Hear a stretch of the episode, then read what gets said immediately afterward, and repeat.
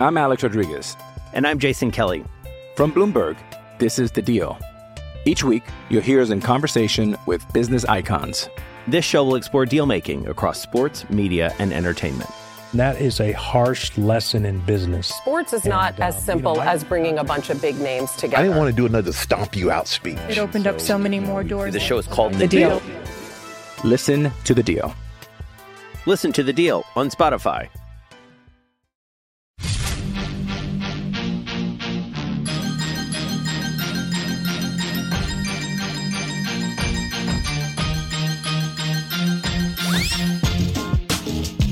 Hawkeye Nation podcast, HawkeyeNation.com. Andrew Downs here with you on a Monday afternoon. Still licking the wounds a little bit from the loss in the Cyhawk game, and, and not so much the loss, but everything surrounding it that uh, we talked about in my instant reaction podcast that you're getting coverage on uh, at HawkeyeNation.com and wherever you get your Hawkeye coverage. Uh, just a lot of of talk, a lot of chatter.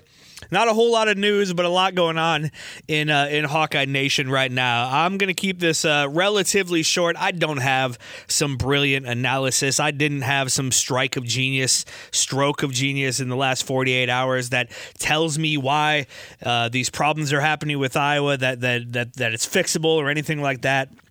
I'm just going to talk a little bit here. I, I hope to give you some reasons, uh, not just why things are bad, and, and maybe as bad as they've ever been under Kirk Ferentz, at least offensively, but also some reasons why the sky may not be completely falling. It's going to be a little bit of both, right? There's there's a, there's a lot to kind of dive into here, and again, until we hear from Kirk Ferentz tomorrow afternoon, it's just really hard to uh, to make any real definitive statements. But it's certainly something that we can talk about here's here is my brilliant analysis. The offense is awful. The defense is elite. Special teams up and down a little bit, right? Needs some work. It's hard to put that that last second kick on Aaron Blom, put in a really bad situation there. Um, a long kick in bad weather, driving rain, windy, in a really pressure situation when he just hasn't had many opportunities to kick anything this year, be it field goals or extra points. But I think as Hawkeye fans, we've kind of been very lucky uh, over the last honestly most of the last two decades but certainly over these last handful of years and had, having really really solid kickers keith duncan caleb shudak other guys. Um, and so you kind of expect iowa to, to, to make those kicks. And now blom is one of one and two on the season. One of three field goals has has gone in. Iowa of course has only scored 14 points. That's not right is that right? That is right. Holy cow. Man, I. Okay, moving on. I- don't have a whole lot of analysis. Um, other than that, the offense is terrible. I will say, uh, you know, with with 48 hours removed from the the end of the Iowa State Iowa the Iowa State win in the Cyhawk game, a couple of just quick things to say uh, about that. It's good for the rivalry that that the Cyclones won. It is. It's good for the rivalry. It's not good. I, I don't wish. I'm not happy they won. I'm not, you know, uh, nothing like that. But it's better for the rivalry when both teams have some victories. I hope we don't see that against Minnesota and Nebraska this year. Although at this point, it really feels like anything is. Uh, you know, putting anything, counting your chickens before they hatch in any way, shape, or form the rest of the season feels like a foolish thing to do. Other than we probably aren't going to beat Ohio State on the road in Columbus. Outside of that, like I said during the the post game instant reaction podcast, it all kind of feels like a coin flip, and, and all of this feels like it's on Iowa. If their offense can find a way to get to some level of average, to some level of uh, respectability, to move the ball a little bit, at the very least, move the ball uh, and let the defense rest a little bit, if not score points. Uh, the defense and special teams should be good enough to keep us in most games. And then it's just a matter of, of what you can do uh, from there on out. If you get the breaks, if the big plays happen in, in your favor, all of that. So uh, it is good for the rivalry that Iowa State won that game, uh, although it's still a difficult pill for us to swallow. I, I do feel a little bad for Cyclone fans, right? They don't even really get to relish in that win, and which is you know the first win in a generation, essentially. I mean, since 2014. And while I'm sure they feel good about the win, and, and you know, if you saw any of the post game, they, they absolutely do. The conversation around that game, outside of probably very pro Cyclone media, has not been about Iowa State. It's not been about Hunter Dekkers. It's been a little bit about that 99 yard drive they had, but even that's been been tampered down a little bit. It's been a little bit about Xavier Hutchinson and the kind of season he is off to already, uh, which is fantastic. But it's th- that game wasn't about how good or bad Iowa State is. I don't think Iowa State is a much better team than we thought they were. You know, they are who we thought they were. We let them off the hook. Uh, I don't think they're going to go on to win 10 games this season and compete for a Big 12 championship or anything like that. I don't think we learned a lot about Iowa State in that game, other than they have some toughness, uh, and that'll probably bode well for them moving forward to have won a game in a tough situation in a tough environment but they don't even really get to relish the win because all of the conversation is about how inept Iowa's offense is and how bad Iowa's offense was, and you know had had one or two things gone differently, had they been able to complete one or two plays, um, and really in any other year with any sort of decency on the offensive side of the ball, Iowa wins that game. I mean, Iowa had a chance to tie that game in a game they had no business being in. Iowa had no business with the output that they put out there offensively yesterday, not yesterday, Saturday, um, had no business with a chance to tie that game, and yet they almost did. And I have no reason to think they wouldn't have found a way to win it in overtime, right? And so um, it's not about Iowa State, and that, I feel a little bad for their fans as far as that goes. And then also with Scott Frost being fired at Nebraska on Sunday, uh, a lot of the conversation went right away to Matt Campbell as the next head coach at Nebraska. Whether or not that happens, long way to be seen. You know, long way from now, a lot to be seen. I'd be surprised if that happens, but the conversation on the Monday after their biggest win in a long time for Iowa State is uh, how bad their opponent was and how their coach may leave for uh, one of their other rivals. So uh, I feel a little bad for them, not not real bad. They got the win. They they probably feel pretty good, and they're not listening to this anyway. Uh, but anyway, uh, we did get some news today, if you can call it that. I'll put news in air quotes because Iowa did release a depth chart, and no, it does not have Alex Padilla as the starting quarterback. Is that disappointing? Yeah, yeah, it absolutely is. Now, I don't know that that's a decision or an announcement that they want to make in a press release like that, in a depth chart release. Uh, I have a feeling if they're going to make that announcement, it's going to come from Kirk Ferentz at the podium tomorrow afternoon. I'm not confident that we're going to get that announcement tomorrow at the podium from Kirk Ferentz. The depth chart doesn't mean a lot. Kirk Ferentz has made that clear. The Iowa media has made that clear over the last these couple of weeks, but you know, for a long time now. But certainly of this year, I know Chad Leistikow had a from the Des Moines Register had a, a question about the depth chart in Week One, and Kirk was like, "Oh yeah, that that's on the depth chart," and Chad was like, "No, it's it's not." Kirk said, "Well, go ahead and put it on there."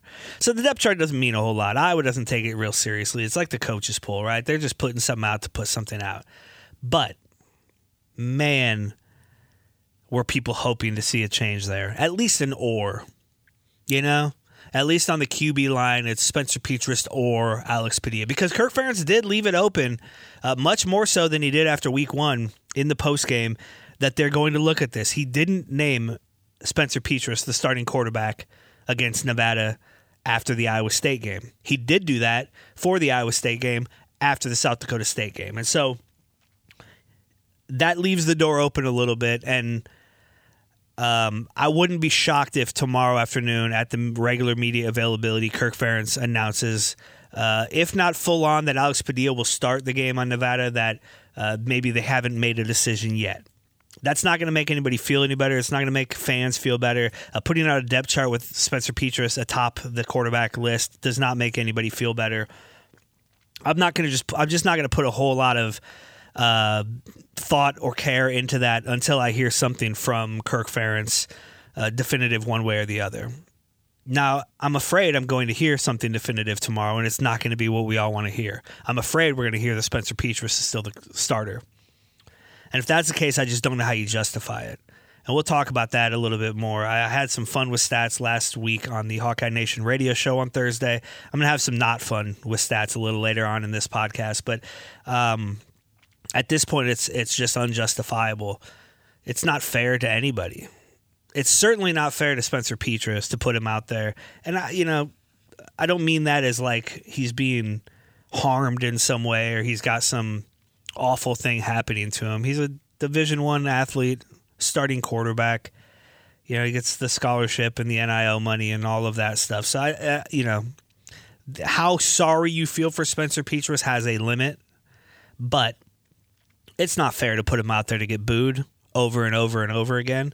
It's not fair to put him out there when everybody knows they can't move the ball. Nobody thinks that he's going to to I mean even have the time to unleash a long pass, but l- let alone have the composure to do it. It's not fair to put him out there with a defense that knows he can't throw further than 10 yards down the line of scrimmage and therefore plays him that way.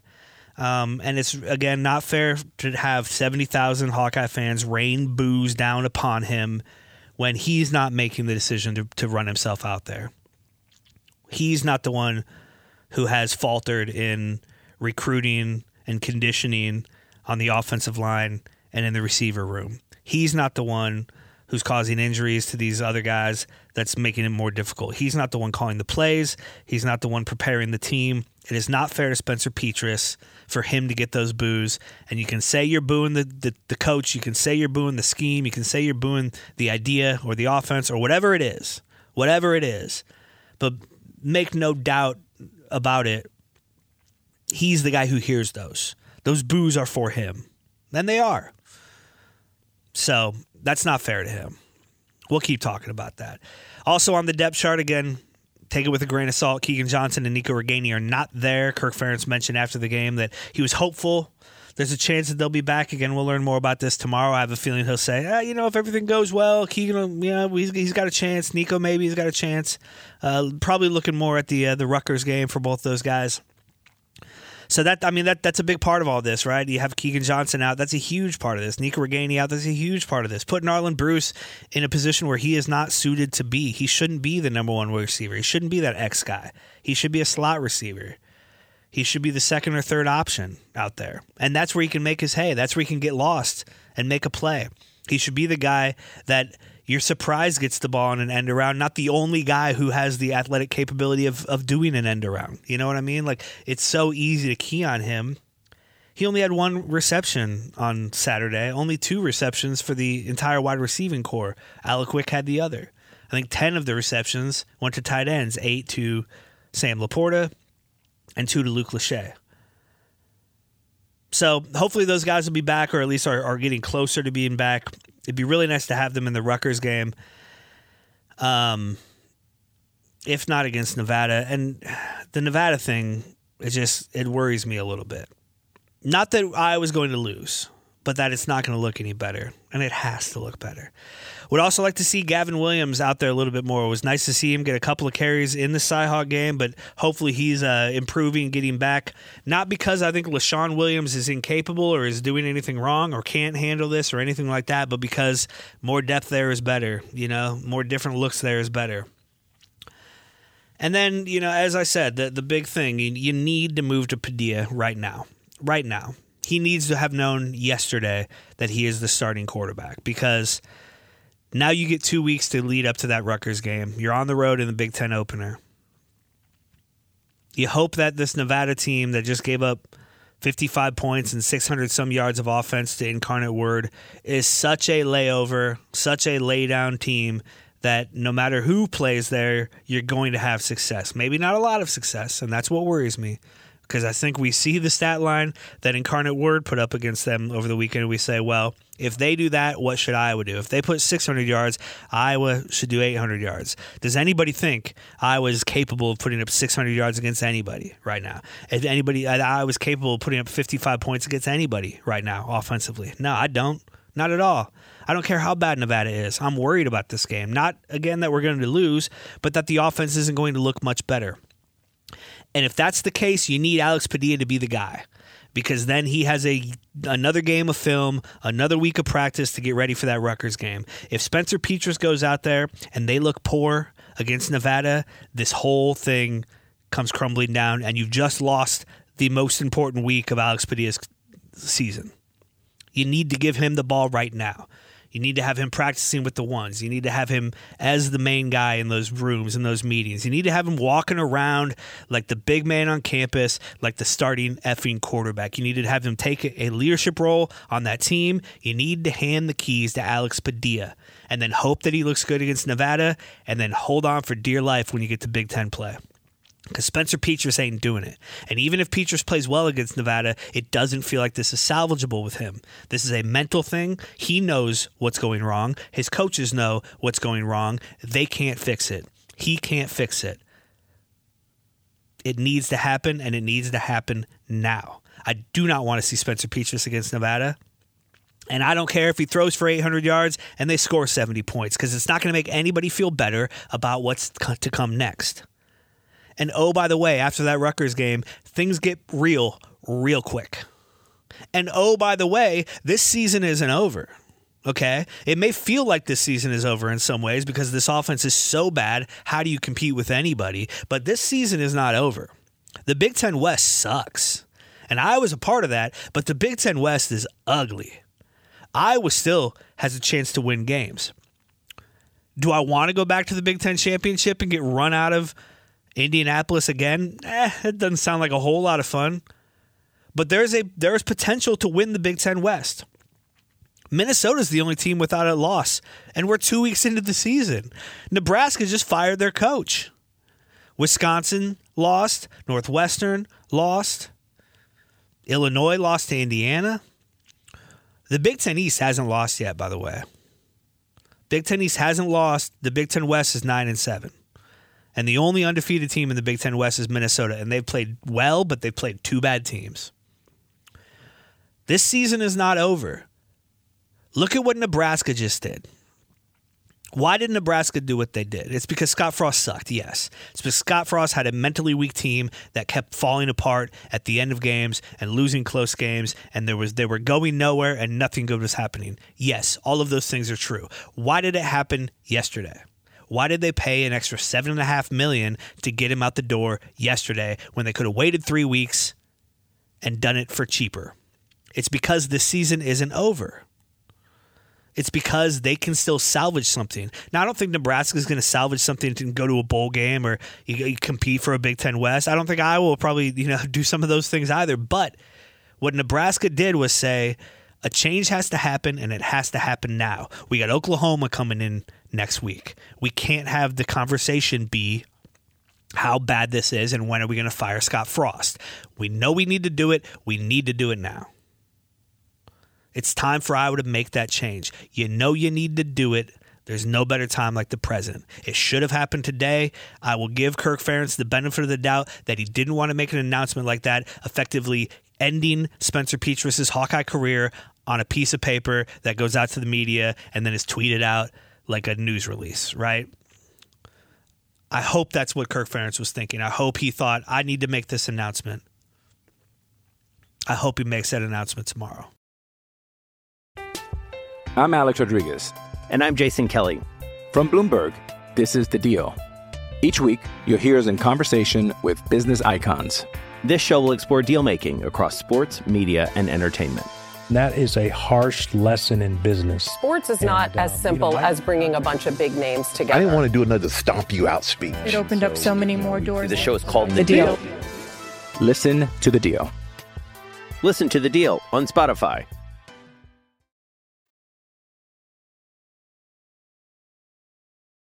Iowa will still win games. They play a bunch of bad Big Ten West teams. They play a Rutgers team that's not very good. They played Nevada this week, and Nevada is awful. I don't even know how I'm going to do my opposition research podcast this week because it's like, hey, your team sucks. Tell us about it. Our team's not great. Let me tell you about it, right? Um, but I will do one. That'll come. I think Thursday is uh, the plan for that. But so stay tuned here in Hawkeye Nation. But Iowa will still win games. They may even win good games. They may even beat good teams. Crazier things have happened. Iowa will still get players. As a matter of fact, they got one. Iowa picked up a commitment from three star quarterback, four star on some sites, James Resar over the weekend. He's a Jacksonville quarterback. He picked the Hawkeyes. He's a dual threat. He's a fast guy with good legs. The type of quarterback that you would have said after Saturday would never come to Iowa again, right? That's that's just it's such a an easy kind of piece of rhetoric to go to. Well, how are you going to recruit to this offense? How are you going to you know Iowa's never going to get another great whatever again, right? Quarterback, wide receiver, running back, offensive lineman, whatever that is. At this point, you start to worry about the defense because how many guys want to come pitch a near shutout and lose?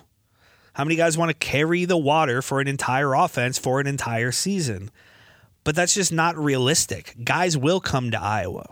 You can say no quarterback would ever come to Iowa. I guarantee Georgia Southern's quarterback would rather be playing in the Big Ten. He just put up 600 yards on the black shirts of Nebraska. There are players out there. Do they work in this system? No. The system needs to change. What does this dual threat quarterback, James Resar from Florida, know that we don't know? What was he told this weekend that we have yet to be told? Other than his high school teammate, Mike Mislansky, is on the team, what does he know that we don't know? Why did he come to Iowa? So Iowa will still get players. They can still go into a transfer portal and get players. They'll still win games. It still doesn't feel like that. That does that make you feel any better? Because it does really make me feel any better. But that is the kind of sky isn't falling part of this. It's not all gone. But if you continue down this road, it may be. And maybe that's what some of you want. And maybe that's what needs to happen. I'm not there yet, but I'm willing to entertain the conversation. I saw this over social media several times over the weekend. The hard reality is the only way for drastic change to be made is going to be losing games. Because if Iowa had won against Iowa State seven to three, like it looked like they were going to for a big portion of that game, or if they had made that field goal at the end of the game and won in overtime, you can bet your ass that Kirk Ferentz would be happy with it. He'd be happy with Spencer Petras and what he did. He didn't lose us the game. He'd be happy with what the offense did. It did enough to win the game. Losing games is the only way to force change. And how do we know that? Because we've seen two and a half decades of it. Now, what is that change? We'll see if losing the Iowa State game is enough to force change at the starting quarterback. We'll see if having a terrible season, which is certainly a possibility now, uh, is enough to force a change at the offensive coordinator. But I think that's going to take a really bad season, right? Like if Iowa finds a way to go eight and four this season, they're not firing Brian Ferentz. Now, I don't think Brian Ferentz will ever be fired for the record. I think when and if that happens, uh, it will be positioned that he got another job, right? He is leaving the program. The program is not leaving him. And I think that's probably what needs to happen at this point. Again, barring some major shift, barring an announcement soon this, that Alex Padilla or Joey Labas is the, the next starting quarterback, and then a drastic uptick in offensive production over the next 10 games. Short of that, I hope Brian Ferentz does well in his next job. It should not be here at Iowa next season. And so the only way to force that change is to lose games. I said last week I thought that if Iowa was losing to South Dakota State, they may have put in Alex Padilla. I feel a little foolish because I don't know that that would have happened. We saw Iowa losing to Iowa State not make that change, but it was also bad weather. There were weird circumstances. So again, I'm willing to give Kirk has earned the benefit of the doubt. He has, whether you like him or not, he has earned the benefit of the doubt. And so I'm willing to give that to him. But man, it's falling apart quickly. Here's some ugly stats. This is this is called no fun with stats. I'm having no fun with these stats. These are from Chad Leistikow, the Des Moines Register. In the past 365 days, uh, for those of you who aren't aware, that's a year. Iowa has been held under 200 yards of offense four times. Four times. Twice this season in two tries. Yikes. Iowa has scored five offensive touchdowns in its last six games. Six games, five offensive touchdowns. Yikes. Also from Chad Leistikow, Iowa has had zero red zone touchdown passes in its last 10 games. And if you're a subscriber to the Moines Register, I highly encourage you to read the article uh, in which Chad listed these stats because he goes into uh, the Nate Stanley stats in the red zone. And oh boy, is that night and day. 10 games, zero red zone touchdown passes. Iowa's offensive stats are the worst in football by a big margin. Let's just look this up. Iowa has 316 total yards of offense. That's 150 fewer than Colorado State, who has the second fewest yards. 100 that's a whole game for Iowa more for Colorado State. That's a whole Iowa game more than us. 158 yards per game, dead last in college football. New Mexico State, the mighty Aggies, 230 yards per game. They've played three games, so they have almost 700 yards of offense. But that's 70 yards more per game than Iowa, and they're the second worst team in the country. The second worst team is, again, like a whole 50% better than your Iowa Hawkeyes. It's awful. Passing stats. Iowa's the fifth worst team in the country when it comes to yards per game at 100.5 yards per game. 100.5 yards per game passing. UMass is the worst. They have 11 completions on the season. Air Force has 11 attempts on the season, and they have 60% of Iowa's yardage per game. Iowa fifth worst in the country. Passing stats, passing yards per game. How about rushing? Hey, that's where Iowa makes its hay, right? That's where Iowa's big behemoth offensive line, the uh, the developmental program that Iowa is. That that's where that's where it all goes. 57 and a half yards per game for Iowa. That is fifth worst in the country. Fifth worst in the country. How about first downs?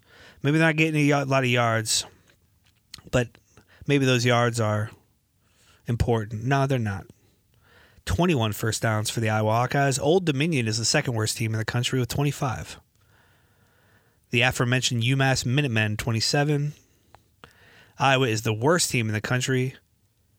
21 first downs. 21 first downs. They played two full games. Florida Atlantic has 83. Nebraska, how about this? Nebraska has 82 first downs, four times as many as Iowa. Now they've played an extra game, but they also fired their coach. And I don't say that because I think Kirk Ferentz should be fired. I think I've made that clear. How about Spencer Petras? And I feel bad even doing this because it's not his fault. He's a good kid. Seems like a good dude, good leader, great locker room guy, and good character guy. I mean, he's the first guy out of the locker room, no matter how bad he plays. He's got the third worst rating in college football, according to ESPN. 23 of 51, 45% completion percentage, 201 yards, an average of less than four yards per completion. Woof. A long of 27, no touchdowns, two picks. He's been sacked three times. Spencer Petras' game log is ugly. Obviously, obviously, this season he has yet to throw a touchdown and he has two interceptions. But let's go back. How far are we going back? Way back. Let's go to the Kentucky Bowl game. One touchdown, three picks. So there's one touchdown, five interceptions in three games. He had zero of each in the Michigan game, the Big Ten championship. He had zero of each in the Nebraska game where he came in and helped lead Iowa to a, a, nice win after Alex Padilla looked real bad. He had zero of each in the Northwestern game where he got injured early. He had zero of each in the Wisconsin game where Iowa looked terrible. He had zero touchdowns and four interceptions against Purdue. The Penn State game, man, the game, the game, the pass to Ragaini. It's hard to believe that less than a year ago we were there we were a top five team beating another top five team. It's hard to believe.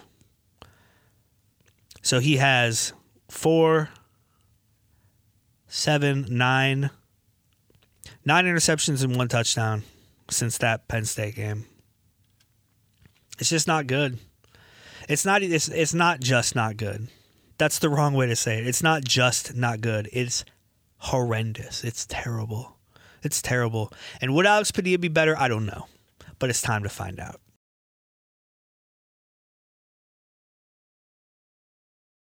So now you got Nevada, a team that just got smoked by Incarnate Word. That gave up 600 some yards of offense and 55 points, and you don't feel good about your offense against them, do you? Because I don't. I don't.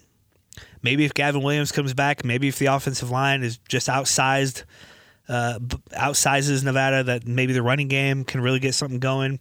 Maybe Petras will hit a bunch of 10 yard outs, screen passes, or whoever the quarterback is. Maybe they'll find a way. But right now, through two games, Iowa has one touchdown drive, and that drive was 16 yards. Two plays, 16 yards after a blocked punt. Iowa blocked two punts, forced three turnovers, and scored seven points. Do you think Iowa is going to look great against Nevada because I don't.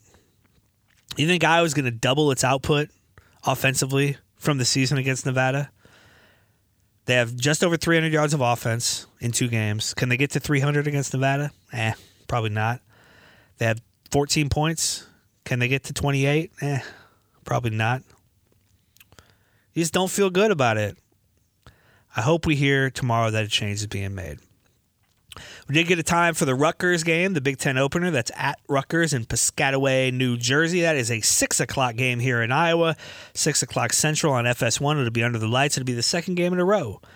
The your Iowa Hawkeyes are playing under the lights. That feels good. That'll be fun. Going to be another late night.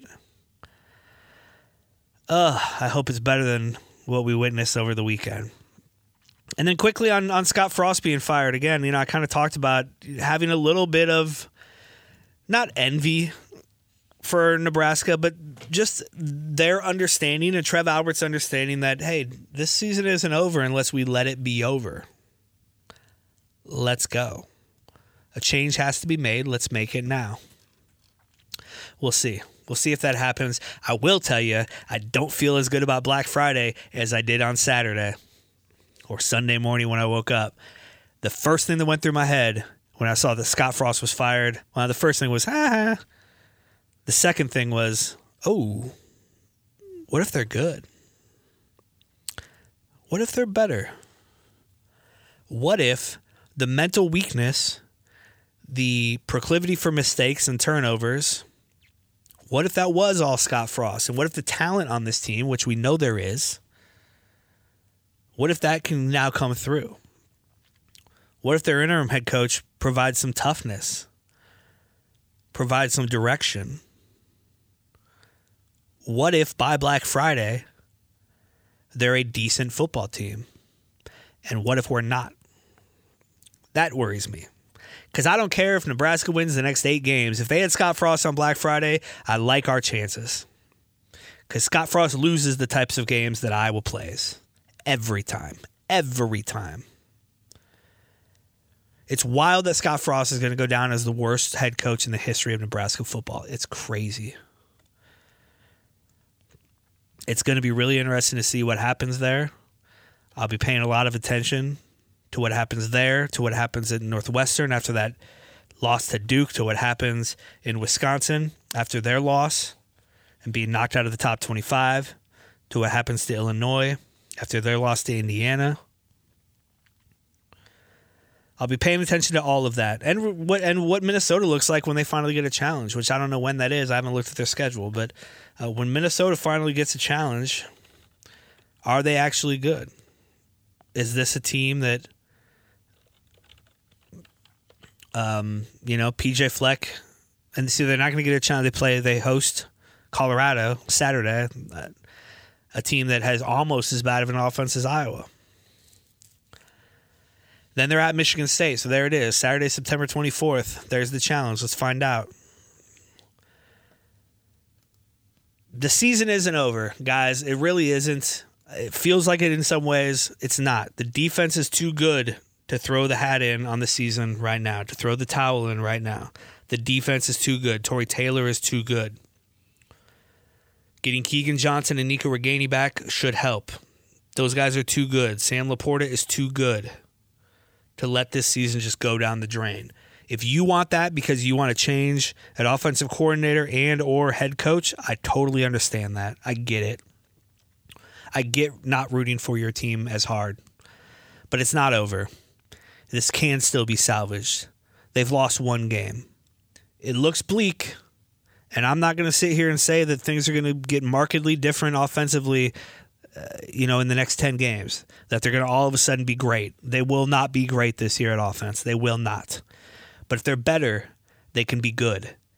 Not great, but they can be good as a team if they are better on offense. And I think that can happen, but it has to happen now. You have to give Alex Padilla the keys to this car, let him drive into the Nevada game, get some confidence, get some love from the fans, have 70,000 people cheering him, not booing him and that's not on you. If you were there booing, that's not on you. I get it. I, I get it. But instill some confidence in that young man and then go to Rutgers and get a win and come home and you got Michigan and away we go.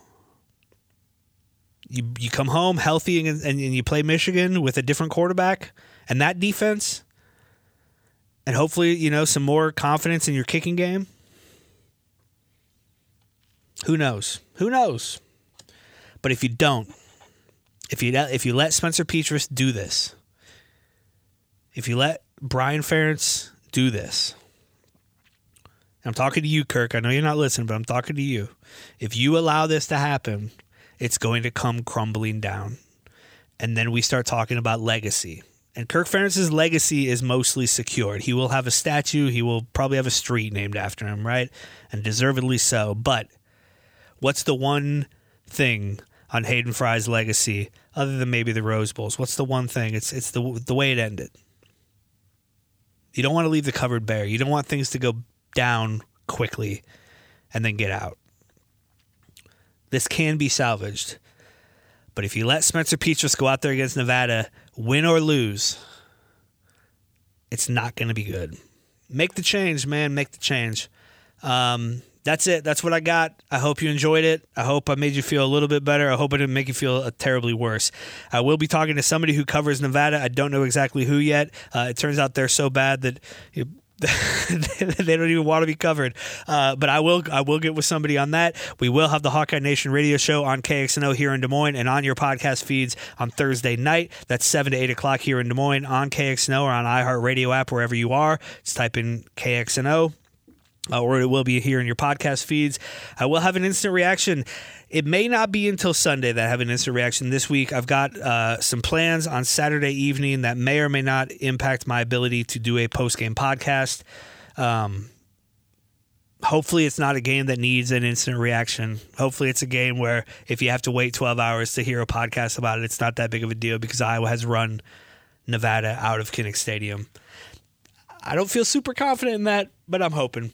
Anyway, I hope you enjoyed listening to this. I appreciate you listening and go Hawks.